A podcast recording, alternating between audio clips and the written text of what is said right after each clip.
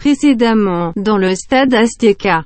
Ganó la Copa Libertadores de América. Boca por penales aquí en el Morumbí.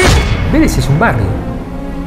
Entonces, que un equipo de un barrio salga campeón del mundo es una cosa que a veces para muchos es utópica. Vamos, vamos a usar, vamos a usar. Va al penal, va al penal, va al penal. A ver, Turco, pégale, Turco, pégale, Turco, lo grito, gol. ¡Gol! ¡Golazo! ¡Gol de Vélez! Turco viejo nomás, Omar Azad. Bueno, quizá ahí comienza verdaderamente la, la historia de, para mí, el entrenador más fabuloso, por lo menos que me, que me tocó ver a mí. Digamos, yo soy década del 80, con lo cual tenemos 90, 2000, 2010. En 30 años, yo creo que no hay nadie como él, ¿eh? No hay nadie. Tricampeón del mundo con dos clubes distintos, pudiendo haber ganado además la Intercontinental de 2001, con una sencillez pasmosa. Yo creo que no hay otro. Para mí Bianchi dirigió el, el impacto de clubes argentinos más fuerte de la historia. Digo. Más allá de, triunfos maravillosos de, todos los equipos argentinos, me parece que Vélez por partida doble le ganó al vigente bicampeón de América, un San Pablo fantástico, y además después dio el golpe sobre la mesa y le ganó al Milan, Claro. al Milan, al Milan, que el Milan era el Milan en, en ese momento. Mi padre la hizo simple.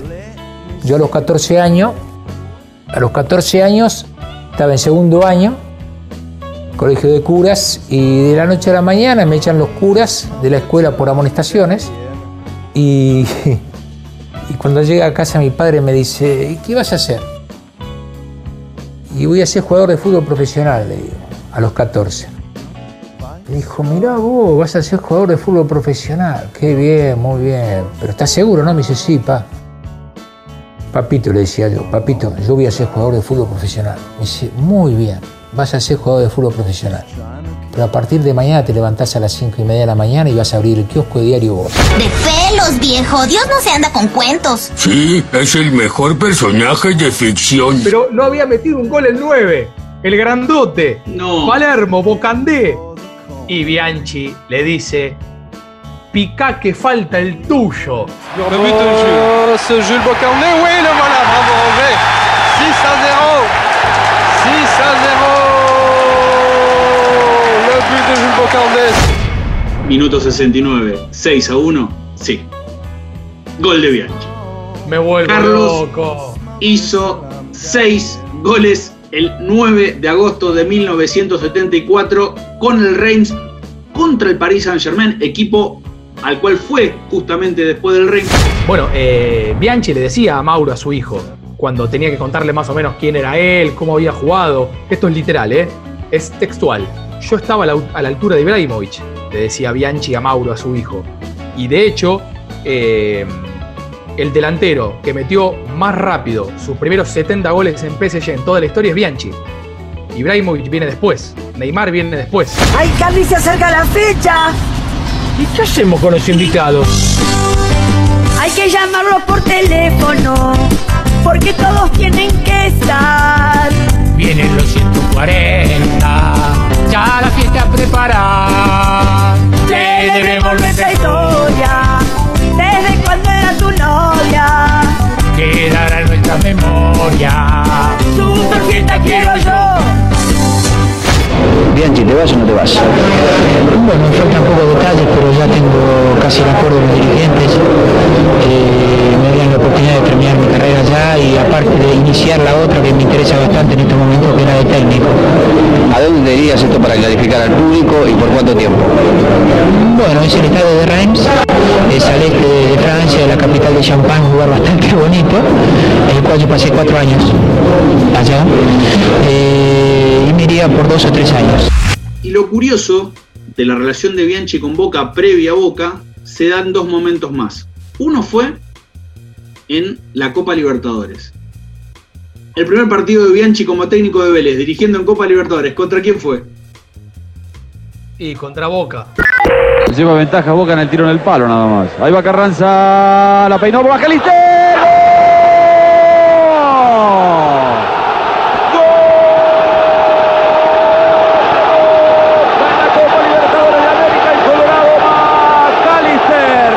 Turu Flores va. Navarro Montoya resbaló. El Turu Flores por arriba. Está el gol. Está el gol. ¡Gol!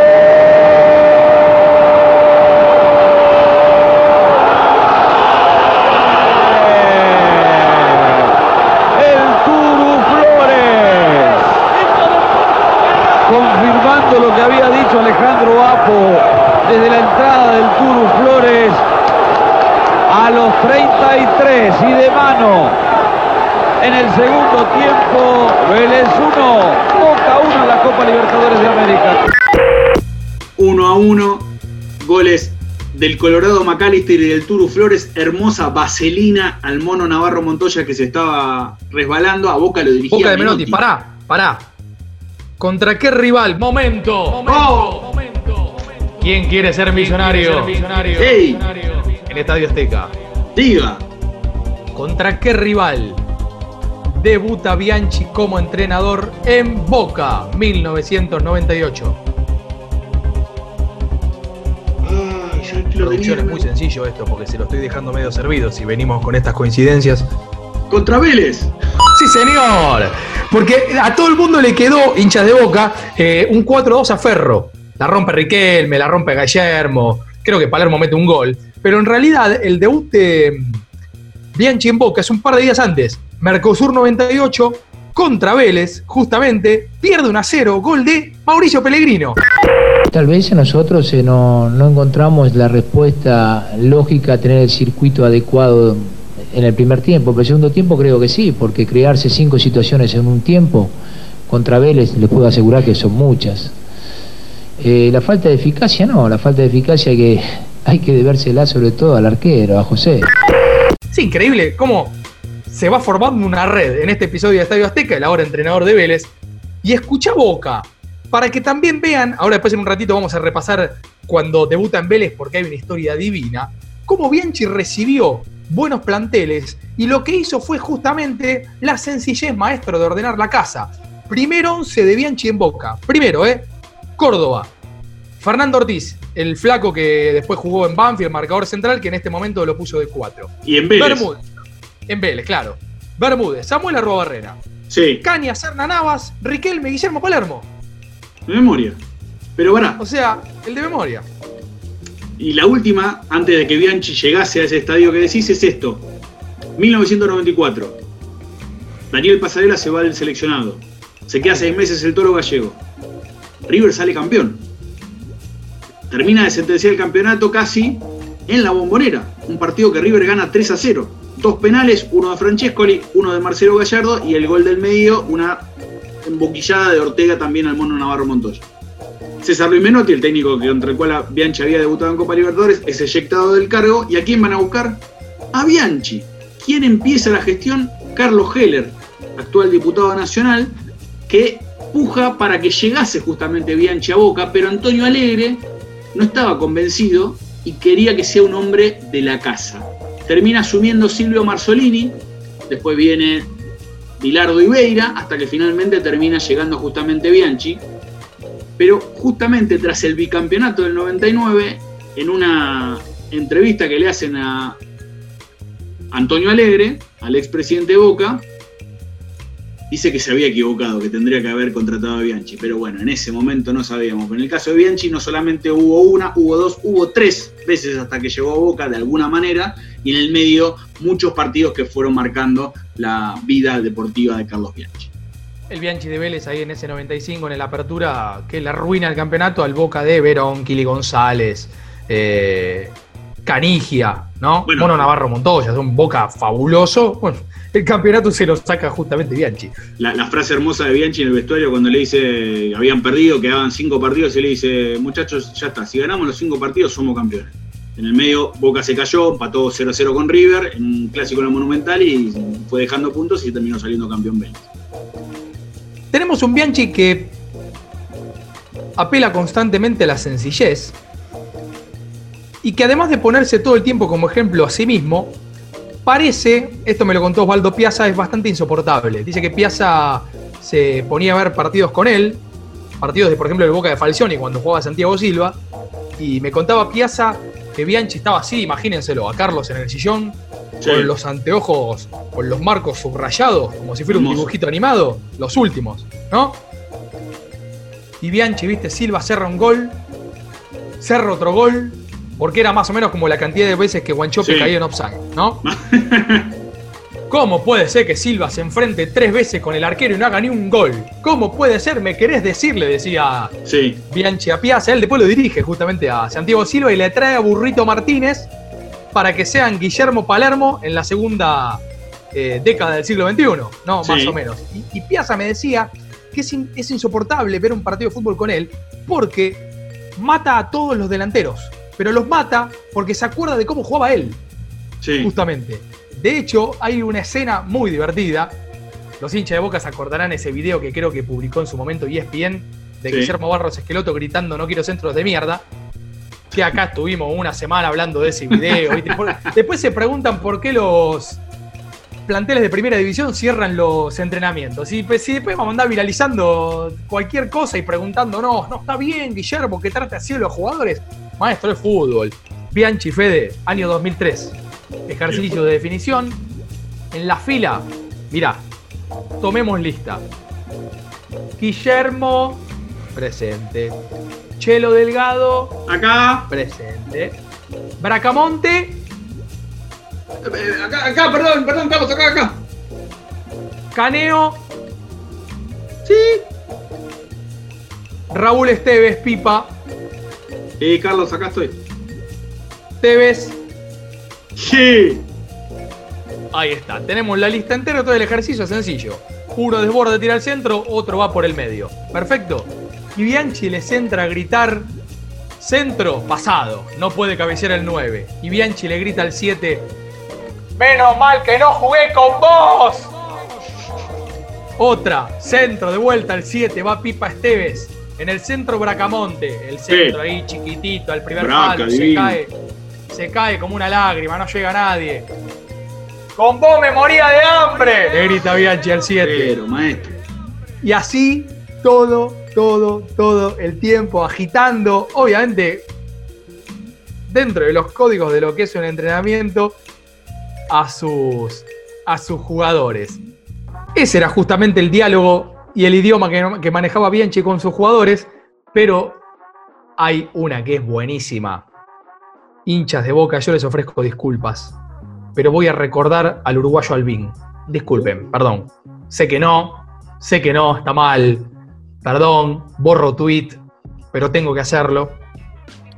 Bianchi, antes de un 1-3 contra Unión en la bombonera, spoileé cómo le fue en el partido, ¿no? Boca Bien. pierde con Unión 3 a 1 en la bombonera. Jugaba Licio, también Licio, el ex jugador de River en Unión. Y entonces Bianchi le dice a Albín, mirá, amaga siempre para afuera, va siempre para adentro. ¿Sí? Le, le da el papelito, ¿eh? andá a hacer las compras, con el vuelto comprate lo que quieras. Arranca el partido, 10, 15 minutos. Albín amaga para afuera, encara para adentro y le come la espalda, gol de Unión. Se muestra Franzoya para la corta. Licio, la trabaja bien en la reanudación de juego Saba. Licio que cara, Licio que engancha, Franzoya que va, otra vez Licio. Es el primero, atrás para Magni. Lo sobró, le quedó Montero, golazo.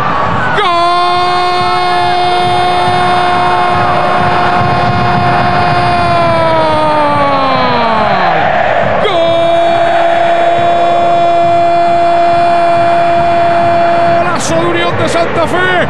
Apareció Licio. ¿Con qué categoría picó esa pelota el pibe? Primer entrenamiento después de ese partido. Albín, que no era un tipo tampoco, viste, rocoso, el lateral No. de piedra, que iba fuerte. En un momento Bianchi se le acerca y le dice, disculpe Albín, usted está seguro que es uruguayo, ¿no? Carlos, te amo. Y ese era el estilo de conducción de Bianchi, que era muy cercano a sus jugadores, eh, siempre era un tipo de estar muy presente, siempre se habló que parte del mérito de- del éxito de Riquelme como jugador estuvo asociado al trato casi paternal que Bianchi le prodigó, siempre Riquelme lo dice, como mi segundo papá. Y siempre se habla y hemos hablado en los últimos años, sobre todo los que no lo vimos jugar, del Bianchi entrenador, pero Bianchi fue uno de los mejores goleadores que tuvo la historia del fútbol argentino. No Vélez, la historia del fútbol argentino. Un tipo voraz, un tipo siempre bien ubicado, un tipo que podía tanto hacer goles como hacerlos hacer. Pero yo lo quiero poner como en situación. Voy a empezar a vomitar números para que se entienda a dónde quiero apuntar. Bianchi es el máximo goleador en la historia de Vélez. Hizo 206 goles. Un montón. En el Stade Reims, que es el primer equipo donde está en Francia, es el tercer goleador histórico con 115. El primero en esa lista es Jules Fontaine, justamente el hombre del cual hablábamos, 13 goles en Suecia 58. Bianchi fue cinco veces goleador de la Liga de Francia en los años 70. En el fútbol argentino, Bianchi fue tres veces goleador en torneos y está décimo en la tabla de goleadores de primera división. Primero, obviamente, Ángel Labruna y Arsenio Rico, mejor dicho, Arsenio Rico y Ángel Labruna. Sí. Entre los argentinos, entre los argentinos, Bianchi es el cuarto argentino con más goles en la historia del fútbol. Primero está Messi, segundo está Di Stefano, tercero está Agüero y cuarto está Bianchi. Si quieren que siga, quinto está Delio Onis, de quien vamos a hablar en minutos, sexto está Mario Kempes, séptimo está Gabriel Batistuta, octavo está Diego Maradona, noveno está Ángel Labruna. Y décimo está Gonzalo Higuaín. Bueno, para que entiendan también el orgullo de Bianchi como goleador, una vuelta cuando la Oral Deportiva festejaba sus 80 años, en Radio Rivadavia, invitan a un montón de figuras del fútbol argentino, y entre esas figuras fue Sabela, que en ese momento era técnico de la selección argentina. Noviembre de 2013. Y viste que en esas rondas de radio, bueno, contar una anécdota, se ponen a acordarse de cosas, o sea, no hay nada, no hay nada puntual, simplemente alguna anécdota divertida. Isabela cuenta una rareza, que se había cruzado justamente en un partido hacía poquito, ahí en un Estudiantes Vélez, en las escaleras de la cancha, con Bianchi. Y se ponen medio a charlar. ¿Y sabes qué le recuerda a Bianchi? Le pregunta a Bianchi si se acordaba de un Estudiantes Vélez en el que se habían enfrentado los dos a principios de los 80. O sea, estamos hablando.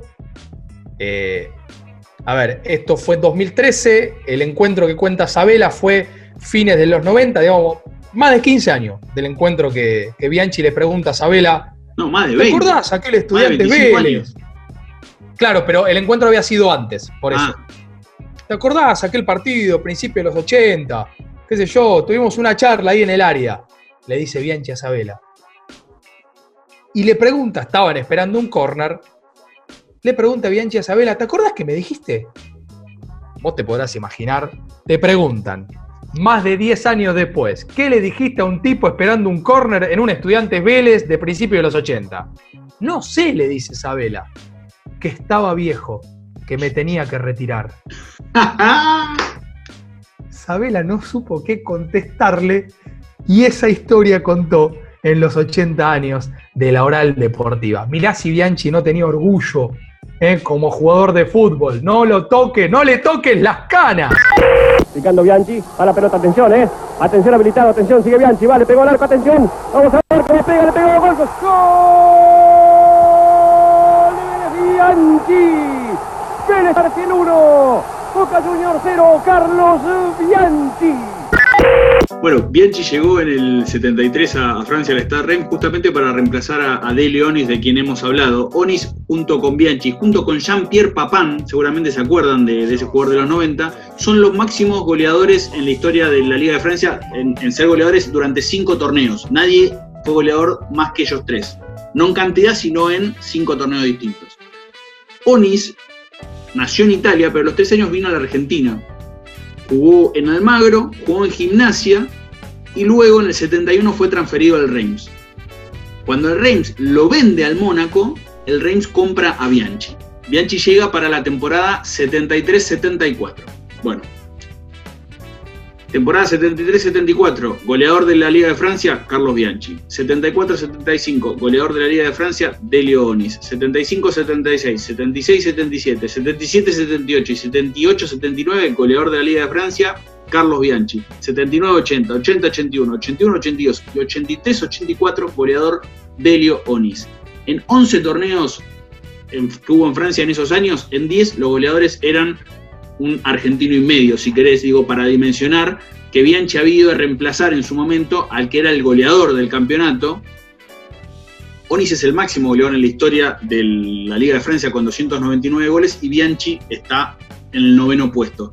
Bianchi en el 77 pasa al Paris Saint Germain. ¿Sabes cuántos goles hizo en la primera temporada? 38 partidos. ¿Cuántos goles pudo haber, hecho Bianchi en la primera temporada en el Paris Saint Germain? Eh, y más de 30.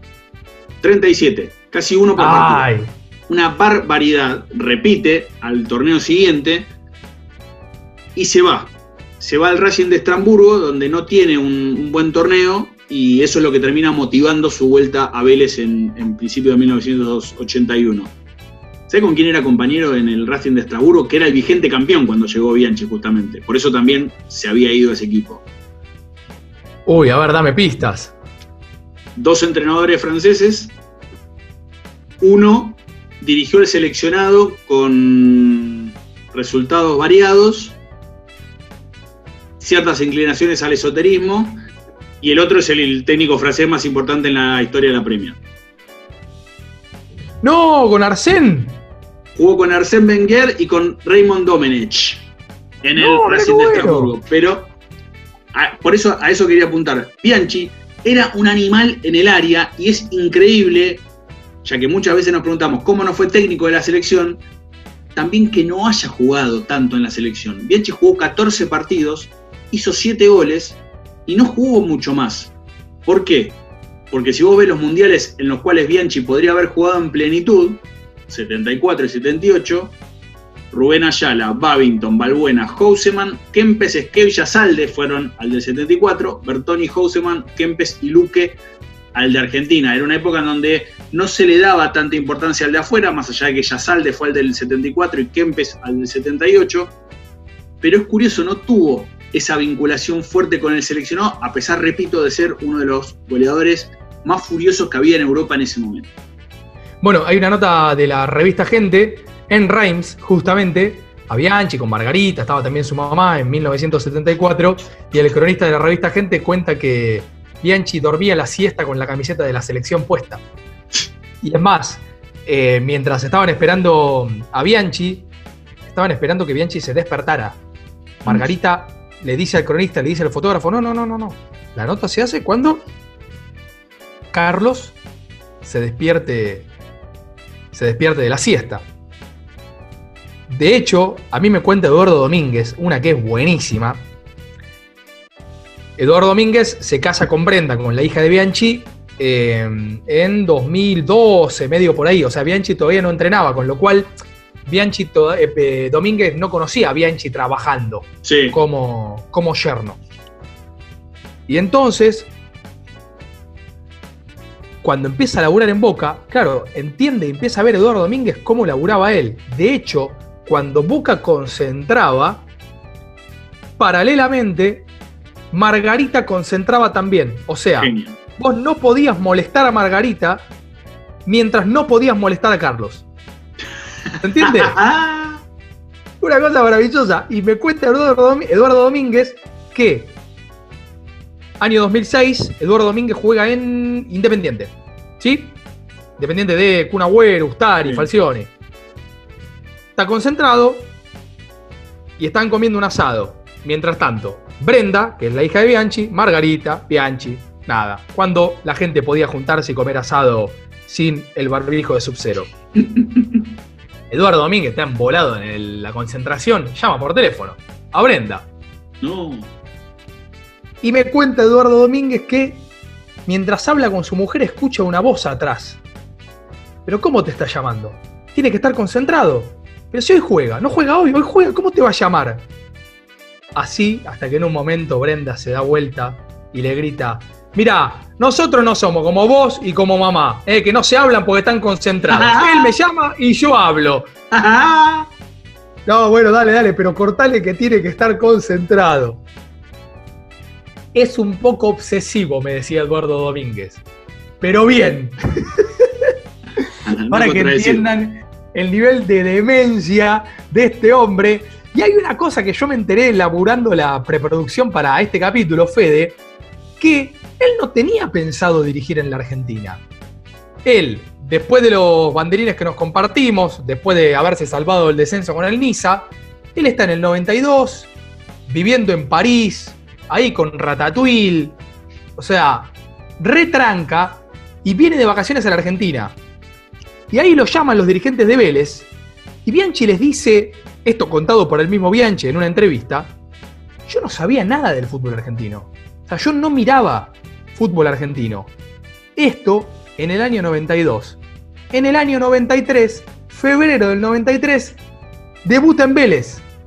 Primera fecha del clausura 93 contra Deportivo Español, Deportivo Español de Oscar Caballero, en la cancha de Español. Español de Pedro Catalano, Diego Coca. Bien. Sergio Zanetti.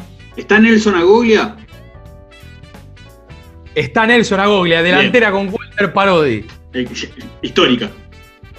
Y escucha lo que es el primer once de Vélez. ¿Se acuerdan el primer once de Boca, no? Sí. Escuchen el primer once de Vélez, porque de alguna manera, viejo, esto de la meritocracia, si papá me da estos jugadores, Chilaver. Sí. Alman 2. Bien. Trota, Sotomayor, Cardoso. Hermoso. Pepe Basualdo. Sí. Negro Gómez. Excelente. Cristian Bacedas. Sí. Walter Pico, que de enganche lo pone él. ¿Cómo te fuiste a boca, Pico? Qué mal que la viste. Y arriba, escucha a los delanteros, por favor. A ver. Zanetti, presiona Camp, le queda para Assad, sale Catalano, Assad para el segundo, Assad, gol. Gol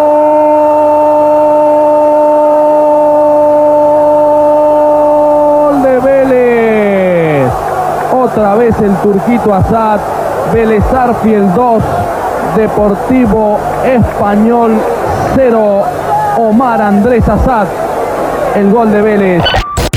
En ese mismo campeonato, 19 fechas después, o sea, dos meses después de haberle dicho a los dirigentes de Vélez, che, yo fútbol argentino, mucho, mucho no caso, Vélez campeón del fútbol argentino. Listo. Esto, viste, como las, eh, los programas de tipo de Masterchef, Bake Off, que te llegan al, al anteúltimo bloque y te dicen, y el ganador es, y te meten una tanda de 80 minutos para que vos te quedes como un boludo viendo si te pueden ensartar un microondas o una gelatina para ver quién de los dos se va, si el rubio o la morocha. Bueno, hicimos todo esto para que ustedes estén atentos y estén pendientes, porque ahora sí, vamos a llegar a hashtag Copa Libertadores. Porque si hubo torneo donde Vélez sale campeón en ese clausura 93, eso habilitó el ticket con el cual Carlos y Vélez viajaron a la Copa Libertadores, a partir de la cual Bianchi empiece, empieza perdón, a construir su leyenda. La primera Copa Libertadores que dirige Bianchi, que aclaro, Bianchi dirigió siete veces en Copa Libertadores. Siete, ¿eh? Y ganó cuatro y llegó a la final en 5. ¿Se entiende? 94, 2000, 2001 y 2003 salió campeón. 2004 salió subcampeón. 95 y 2013 fue eliminado en cuarto de final. ¿Sabés por qué vía? Eh, y por la vía por la que ganó otras, ¿eh? No seas malo. Por, por los penales. En el 95 contra River y en el 2013 contra Newell's Old de Rosario después de una definición kilométrica que terminaba así. Maximiliano Rodríguez, que volvió por amor a estos colores, será el que va a ejecutar el penal que puede ser definitoria en esta noche que nunca olvidaremos de la Copa Bristol Libertadores. La orden de Delfino, va Maxi, va la fiera, Rodríguez, gol. ¡Gol!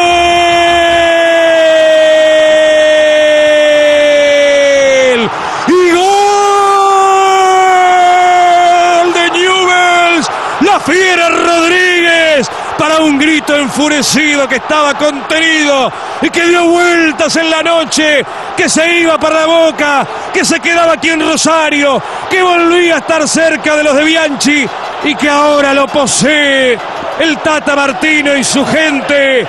Newells, semifinalista de la Copa Bristol Libertadores.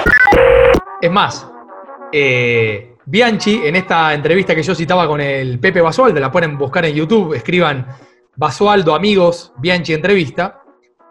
Bianchi, vos fíjate lo que es el orgullo de los tipos que estuvieron en lo más alto, ¿no? Sí. ¿Sabés cómo recuerda Bianchi su última Copa Libertadores? No, perdí en cuartos de final, me eliminaron por penales. ¿Sabés cómo se la contó a Basualdo? No. Mi última victoria en Copa Libertadores fue el campeón. ¿Por qué? Porque Boca había eliminado Corinthians en octavos, era el Corinthians que le había ganado a Falcioni. Entonces Bianchi te la cuenta así, no es, che, me ganó un Newell maravilloso, perdimos, no pudimos, Blandi de 9. No, te la cuenta diciéndote que en mi última Copa Libertadores yo eliminé al campeón, que Riquel me mete un gol divino que le pega desde Don Torcuato y la pone en, una- en un ángulo. Por ahora no perdieron los estribos en los bancos, ¿no? Así va Riquelme. ¡Golazo! ¡Gol!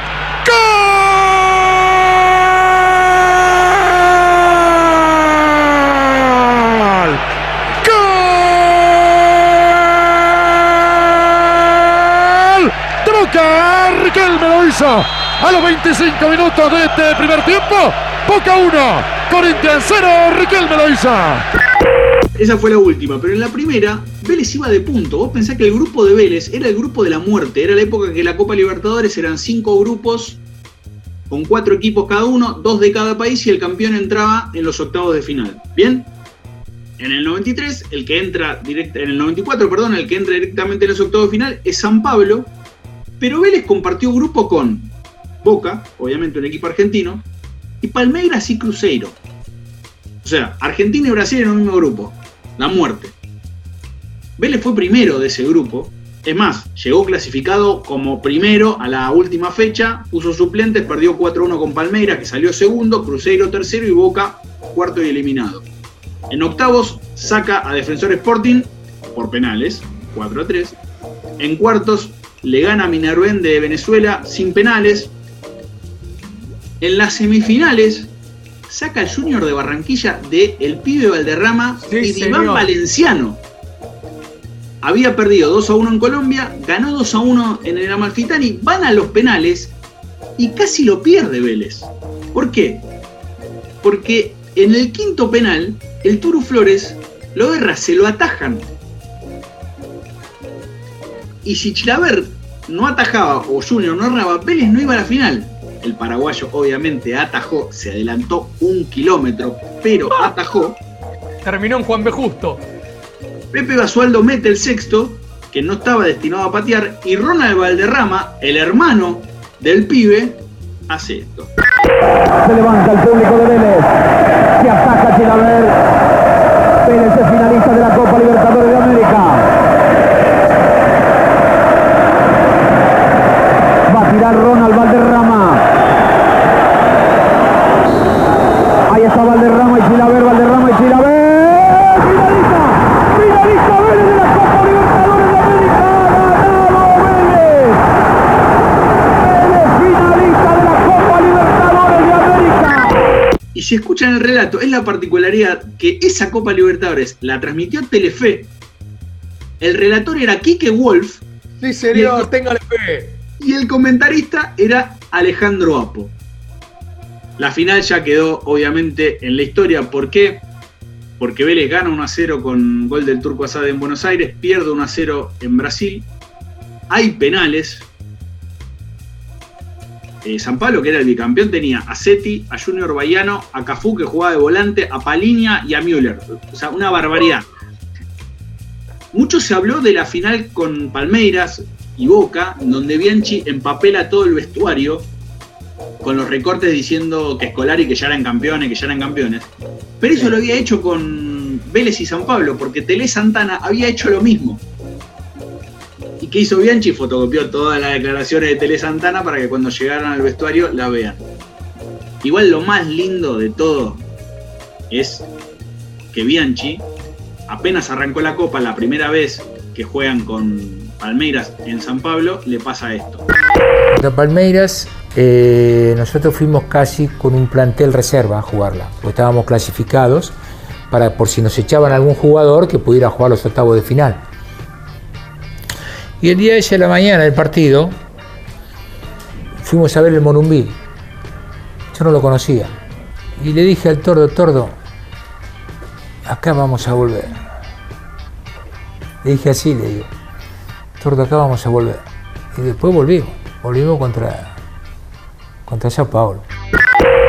Y se termina dando lo que, lo que pidió Bianchi, ir al Morumbí, termina yendo con San Pablo. Y si hay algo tierno en torno a un triunfo, es a veces cómo se vive. Y es lo que le pasó a Bianchi, que no dio la vuelta olímpica con los jugadores. La dio solo. ¿Y por qué la dio solo? Por esto.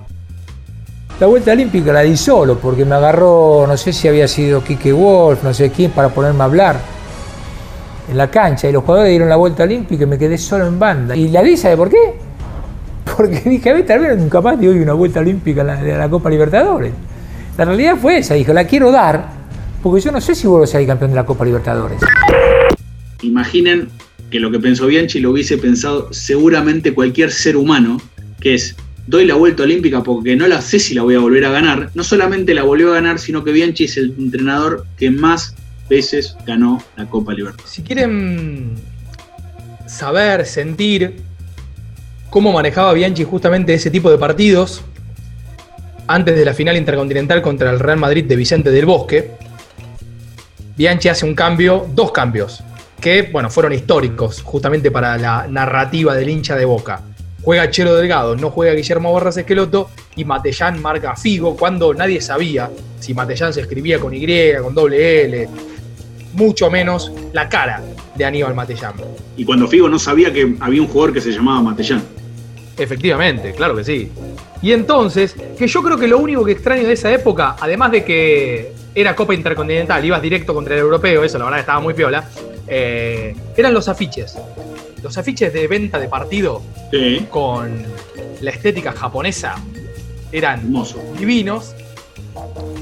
Y entonces, Bianchi en la semana ve que hay un jugador que no está bien. Esto para que entiendan cuando nosotros desde el sillón decimos, ah, este, este, este te juega, este no puede ser. Bueno, los entrenadores están al ras del suelo con los jugadores. Y entonces Bianchi ve en Tokio esto. Tuve que tomar una decisión que fue la peor decisión que tomé en mi vida desde el punto de vista formación de equipo.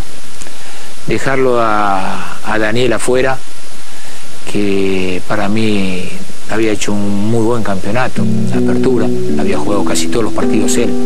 Esperó hasta después de la cena, el día, o sea, la noche antes de la final, vino a la habitación. Yo compartí habitación con Matellán y le dijo, bueno Aníbal, dar una vueltita, le dijo. Estuvimos en la habitación de él, lo fui a buscar a la habitación y bueno, terminamos mal los dos, terminamos llorando y él dándome la razón. Él, él me quiso explicar de que no estaba para jugar y lo explicó tan bien que yo razoné que no estaba para jugar. Así que ahí, como dijo Bianchi al principio de este episodio, un arquero que ataje, un 9 que la meta. En 10 minutos, dos goles de Palermo y después Córdoba sacó un par porque si no se venía el 2 a 2. Pero Boca logró la victoria, creo que más importante de su historia, ¿no? En aquella noche, en aquella noche de Tokio. Y para llegar a esa noche de Tokio, ya que Nacho habla de partidos históricos y de delanteros que la metan, pasó lo que popularmente se conoce como el muletazo. Tenían que jugar Boca y River la vuelta de los cuartos de final, ¿no? Los cuartos de final, sí, señor. River había ganado 1-0 en el Monumental, época en la que River ganaba los torneos locales y Boca los internacionales, si bien Boca también ganaba los locales. Y en la semana se dio el cruce donde Bianchi dijo que capaz lo ponía a Palermo y que el Toro Gallego le respondió diciendo yo lo pongo a Enzo por Francescoli que ya se había retirado. Maravilloso. Yo puedo pedir, por favor, eh, les puedo pedir a las redes sociales, Sí, eh, digamos que cuando sucede, digamos, volvámosle a permitir a nuestros héroes, porque ahora son los héroes de la infancia, son gente admirada en nuestra adolescencia, pero van a ser héroes para toda la vida. Permitámosles de vuelta boludear así en una conferencia de prensa. Hoy estaríamos todos tuiteando, ¿le faltó el respeto o no le faltó el respeto? Hagamos una encuesta. Déjense de joder, viejo. Es un juego, es fútbol. Ustedes no saben qué divertido que fue en ese momento. Y miren, pasaron 20 años y el Toro Gallego, el Toro Gallego es un genio. No pasó nada. Y aparte, ellos dos se, se rieron, digo, Bianchi y, Gallego. Es más, si vos ves los videos, Gallego lo dice que matándose de la risa, yo lo pongo a eso, diciendo "Ah, que ponga el que quiera, como que no, no me importa. Boca no solamente ganó, se clasificó y después fue campeón, sino que en un momento, cuando iba 1 a 0, la serie estaba empatada, después viene el penal de Riquelme, pero cuando iban 1 a 0, Bianchi lo pone a Palermo, como diciendo, listo, yo tengo que tirar toda la carne al asador. En esa semana había mucho rum rum periodístico porque los dirigentes no estaban seguros, porque el representante de Palermo le decía que no jugara. Bianchi sabía que por eh, vía del médico Palermo tenía el alta. Pasa lo que tenía que pasar, que era que Palermo en su vida futbolística tenida de tintes cinematográficos hiciera lo que hizo, que fue ese gol en donde los, los defensores de River no solamente no lo salieron a marcar, sino dijeron, dale, patea, y Palermo hace el gol. Allí está Román que de penal está dando la clasificación al equipo de Carlos Bianchi. Viene Bataglia, lleva Bataglia, sigue Bataglia, quiere Martín, quiere Martín, quiere Martín, viene Martín, Martín, Martín. Se la va a dar. No, quiero hacer Martín, lo va a hacer Martín, golazo de Martín. ¡Gol!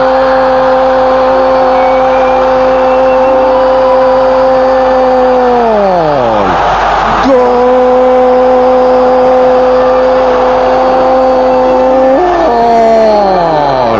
¡Gol!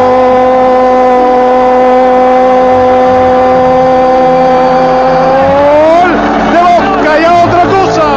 Lo hizo la vuelta Martín, Martín, Martín, Martín, Martín, Palermo.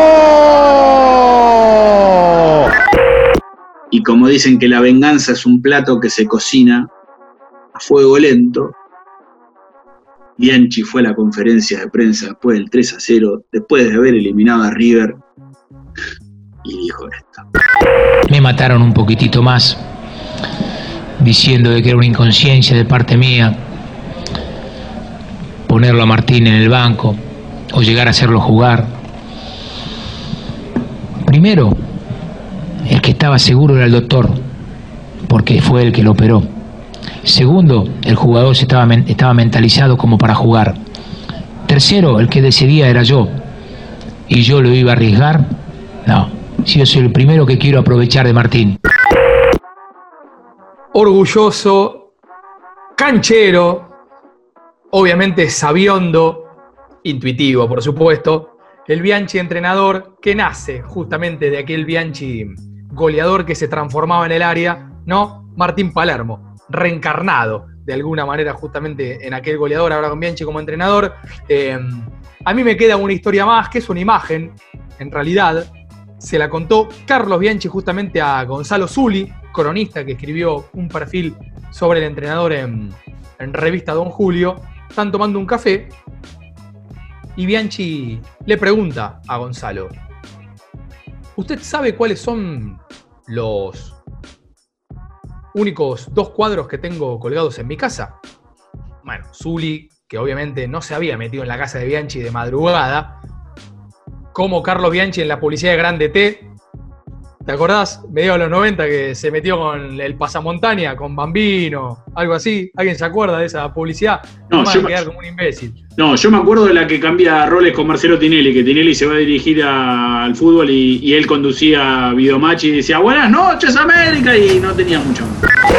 Marcelo. ¿Qué hace, Carlito? Qué lindo verte. ¿Cómo andás? Las cosas muy bien. ¿Lo Qué bueno, tuyo? trabajando un montón, pero muy contento. La verdad que Trabajando vos hace 15 años que estás con el micrófono en la mano. ¿Y vos qué haces? Estás paradito ahí en el banco suplente, que no haces nada de lo que corren son los jugadores. Ah, lo mío es fácil entonces. Y sí, Te sí. cambio un día de mi trabajo por un día del tuyo. Pero encantado. Te juego un asado. Lo que quieras. Un placer, Chao, eh, que la suerte, pase bien. suerte. Felicidades. Buenas noches, América. Hoy tenemos un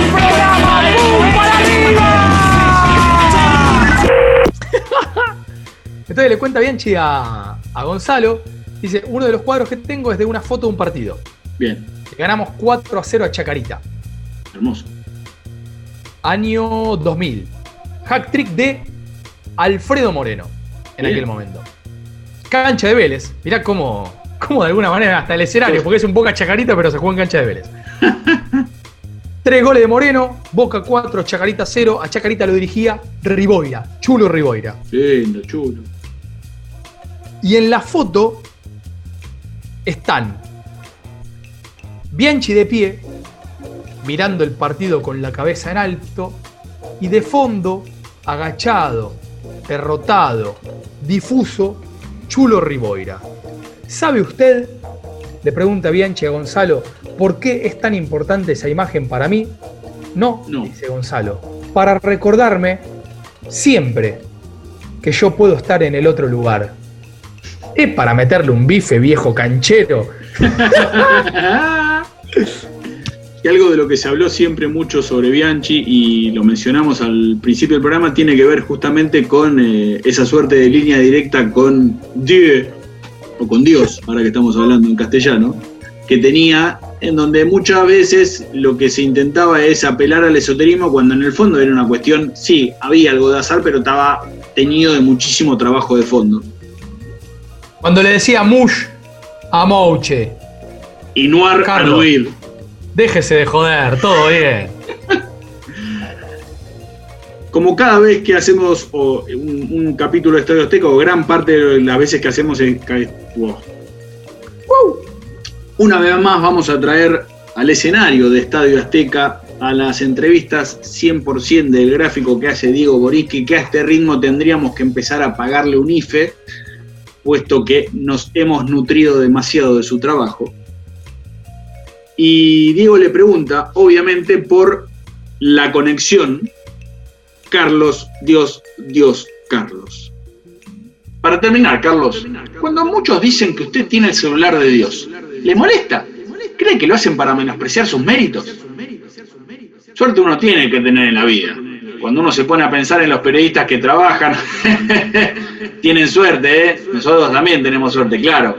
Pero eso de que Dios está cerca de uno, a mí se me murieron mis padres y mis suegros y yo no tuve la suerte de estar cerca de ellos en esos momentos. Entonces, si uno tiene a Jesús al lado, no lo pide para un partido de fútbol, lo pide para cosas mucho más importantes. El que lo pide para ganar un partido quiere decir que no cree mucho en Jesús. Jesús Cristo, Jesús Cristo, Jesús Cristo, yo estoy aquí. Jesús Cristo, Jesús Cristo, Jesús Cristo, yo estoy aquí. Jesús Cristo, Jesús Cristo, Jesús Cristo, yo estoy aquí. Miro al cielo y veo una nube blanca que está pasando. Miro a la tierra y veo una multitud que está caminando. Como esa nube blanca, esa gente no sabe a dónde va. ¿Quién les podrá decir el camino cierto es nuestro Señor? Jesús Cristo, Jesús Cristo, Jesús Cristo, yo estoy aquí. Jesús Cristo, Jesús Cristo, Jesús Cristo, yo estoy aquí. Toda esa multitud en el pecho lleva el amor y paz. Y a pesar de todo la esperanza aumenta más. Mirando la flor que nace en el suelo de aquel que tiene amor. Miro al cielo y siento aumentar la fe en mi Salvador. Jesús Cristo, Jesús Cristo, Jesús Cristo, yo estoy aquí. Jesús Cristo, Jesús Cristo, Jesús Cristo, yo estoy aquí. Jesús Cristo, Jesús Cristo, Jesús Cristo, yo estoy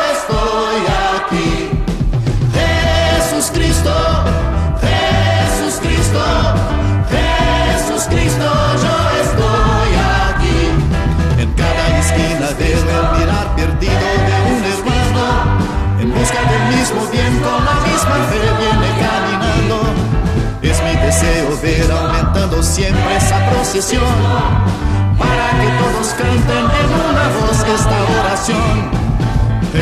Jesús Cristo, Jesús Cristo, Jesús Cristo, yo estoy aquí. Jesús Cristo, Jesús Cristo, Jesús Cristo, yo estoy aquí.